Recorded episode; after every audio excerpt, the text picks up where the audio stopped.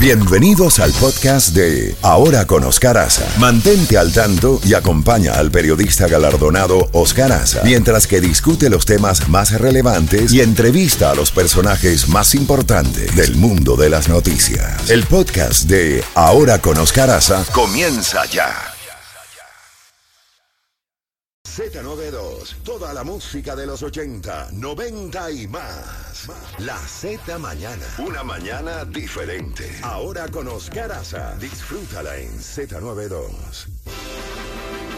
9 y 2 minutos en la mañana y ya tenemos a nuestro próximo invitado, Jim Shedd, agente retirado de la DEA. Eh, Jim, gracias por atender nuestra llamada. Se está produciendo hoy un viaje importantísimo a México una delegación del más alto nivel, como informáramos oportunamente, donde está Anthony Blinken, donde el secretario de Estado, donde está eh, Alejandro Mayorkas, el fiscal general Mary Garland, la asesora de seguridad de la Casa Blanca, Lee Sherwood Randall, y otros eh, funcionarios como el encargado del Departamento de Estado para América Latina, Brian Nichols, y el, eh, el jefe antinarcóticos del Departamento de Estado, Todd Robinson. Ahora bien, ha cambiado la actitud, según tú, de Andrés Manuel López Obrador. Primero, vamos a recordar que en su campaña fue abrazada a la madre del Chapo Guzmán, que dijo abrazos y no balazos para contrarrestar el narcotráfico a los carteles en México. Luego negó que México tuviera que ver con el fentanilo, dijo que eso iba directamente de China a los Estados Unidos ha habido un cambio, por lo menos gradual, en la actitud de López Obrador que pudiera eh, mejorar la relación entre su gobierno y la actual administración eh, con este tema del fentanilo y el tema fronterizo? Bienvenido, Jim, adelante. Buenos días, Oscar, gracias por invitarme. No, yo no creo que uh, AMLO ha cambiado, es lo que se, se ajusta al momento y las presiones directas de los Estados Unidos. Él sabe que él no puede enfrentar al coloso del norte y entonces él tiene que, sentarse a oír la lectura de lo que de las personas que vienen, pero él no, eso no va a cambiar nada, eso es puro teatro de él y de los Estados Unidos porque nada van a nada van a resolver. El fentanilo va a continuar, el cartel de Sinaloa va a continuar, el Jalisco Nueva Generación va a continuar eh, pero, pero, Jim, pero Jim entregó al Chapo y ha entregado a los hijos, al hijo del Chapo. Pero no ha hecho nada en contra de las organizaciones, Oscar. Él no hace nada. Sabemos que al quitar las cabezas, las organizaciones continúan. Acuérdate que cuando mataron al candidato ecuatoriano, una de las cosas que había dicho él es que él estaba amenazado por el cartel de Sinaloa. Inmediatamente AMLO, el presidente de México, en su lectura de todas las mañanas en la Ciudad de México, salió a defender el cartel de Sinaloa.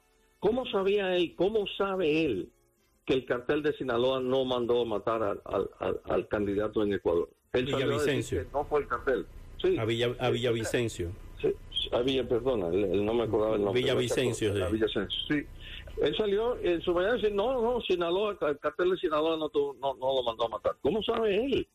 ¿Cómo sabe el, presidente de México defendiendo el cartel? Esto es, esto es eh, algo momentario.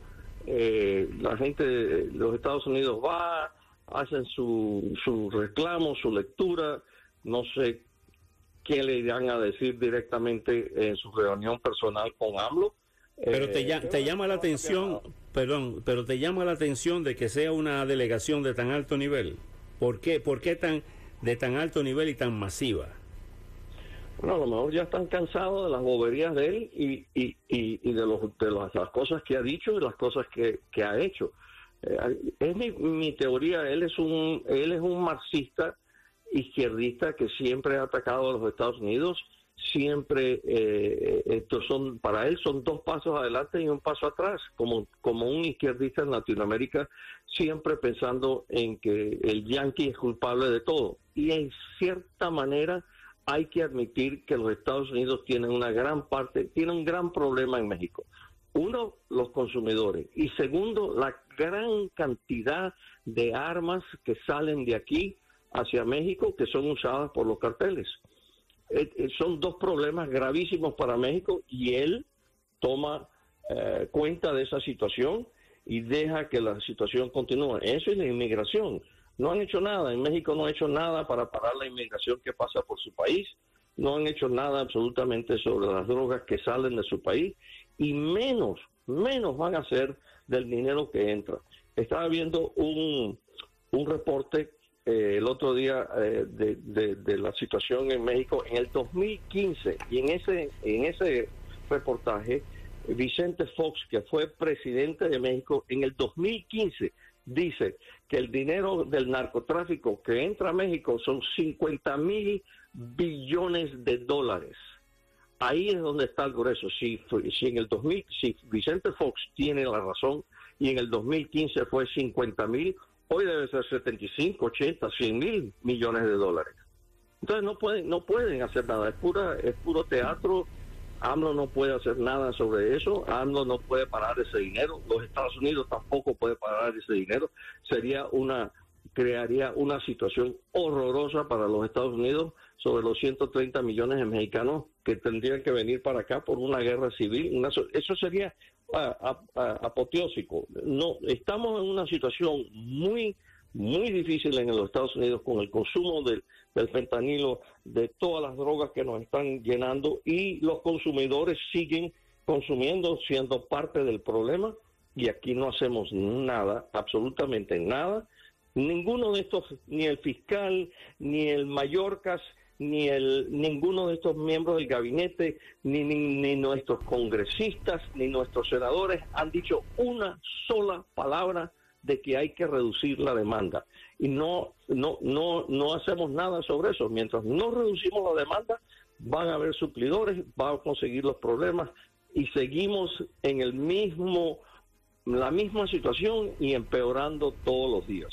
Y los políticos haciendo sus cosas, tirando sus su, su, palabras y viajes y nada solucionan. Al final del día no solucionan. No y los policías, la DEA, el FBI, los policías honestos federales mexicanos haciendo su trabajo, desmantelando organizaciones, poniendo gente presa y continúan los consumidores recibiendo diariamente las dosis de las drogas que quieren y necesitan. Por tu experiencia en la DEA, hubo una campaña cuando el gobierno del presidente Reagan, que la encabezó la primera dama Nancy Reagan, la entonces primera dama, diciendo di no a las drogas. Esa fue una campaña exitosísima. ¿Tú crees que ahora pudiera una campaña de prevención eh, a nivel de las escuelas, de la escuela elemental, de la escuela primaria y a nivel de todos los sectores de la sociedad orientados hacia la juventud, una campaña parecida? Di no a las drogas, el fentanilo mata pudiera ser efectiva? Cualquier cosa sería mejor que lo que existe ahora, que es nada. Esto es una, tiene que ser una campaña donde tenemos que aceptar que esto va a durar décadas, décadas de eh, tratamiento, educación y rehabilitación. Décadas. Esto no, va, esto no se va a curar de día a la noche. Esto se va a tardar tiempo. Tiene que ser una educación constante, tratamiento y rehabilitación constante. Esa campaña funcionó en su época, en su época por lo que estaba pasando. Ahora estamos mucho peor, mucho peor eh, con el fentanilo, la metanfetamina, el éxtasis, la droga zombie. No, no, estamos, estamos, estamos en una situación horrible y nuestros políticos eh, como Nero tocando tocando música mientras el país se quema del de, consumo de la droga. No, no, no de verdad que me, me, me pone me, me, pone bravo, no, no encuentro la palabra en castellano, donde, donde estos nuestros políticos siguen haciendo y diciendo lo mismo que hemos hecho durante los últimos 50 años, continúan con la misma filosofía de que si hacemos algo allá, vamos a mejorar la vida aquí. Y esto es un problema del 50-50%. Sí, tenemos que seguir haciendo allá lo que hay que hacer para desmantelar y confiscar y arrestar a estos individuos, pero aquí hay que hacer también algo para reducir la demanda y no hay ni una sola palabra, no hay un solo dólar, no hay un solo político en estas campañas que estamos viendo donde están hablando de eso, están hablando de que si hay que invadir, que si vamos a bombardear, que si vamos a mandar tropas especiales. ¿Y qué vamos a hacer con todos los adictos en este país? Que hay muchos, hay muchos, no solamente los que son visibles en la calle, pero hay muchos que son como alcohólicos que funcionan, funcionan pero usan droga todos los días. Pero eh, es algo es algo increíble en este país y no hacemos nada, ni una sola palabra. El único, los únicos que estamos hablando de esto somos tú y yo. Nadie habla de esto, Oscar, nadie, de estos políticos tú los hablas con ellos, no quieren hablar del tema o te dicen, aquí no, no, aquí no hay ningún problema, no tenemos un problema del consumo de la droga. Mentira. Qué horror, qué horror. Mentira, eso es verdad, estamos hablando de la verdad, y lo digo de mi experiencia en la DEA, antes de la DEA y después de la DEA. Esto se, ha puesto peor. La, gente, los policías federales, los policías estatales y locales siguen arriesgando su vida, siguen haciendo su trabajo, pero no hacemos nada, como lo he dicho antes mil veces, a reducir el consumo de las drogas ilegales. Eh, no, no, estamos perdidos. Seguimos haciendo la misma cosa. No me acuerdo quién fue el que dijo, si seguimos haciendo la misma cosa una y otra vez, eso se llama estupidez. Con el mismo resultado se llama estupidez. Esperando nuevos resultados, así es, así es. Jim, como siempre, te agradezco muchísimo tu tiempo y tu eh, experiencia en este tema tan eh, perturbador, que es el tema de la droga y de la violencia, el tema de las armas, el tema de los barrios que se siguen produciendo tiroteos por todas partes, todos los días. Un gran abrazo, Jim, cuídate mucho. Gracias por invitarme, gracias. Bueno, gracias. Bueno, Jim Shedd, imagínense ustedes cuando un hombre de la experiencia y del, y del conocimiento de Jim Shedd, que fue agente de la DEA durante tantos años, en la época de los Cocaine Cowboys, eh, y te dice eso, de que em, muchos de nuestros políticos, yo nunca generalizo, muchos de nuestros políticos o algunos de nuestros políticos no quieren que le traten el tema. Oigan eso. Quieren meter la basura debajo de la alfombra y decir la casa está limpia, la casa está limpia. Eh, y no quiere ni siquiera que le pongan el tema. Bueno, sabemos lo que tenemos que hacer cuando lleguen las elecciones, esos políticos que no funcionan. Estamos en un momento de gran, de gran transición en los Estados Unidos y en el mundo. El mundo está en una transición global, planetaria. Y eso no es una exageración, sino eso es ver la realidad tal y como es.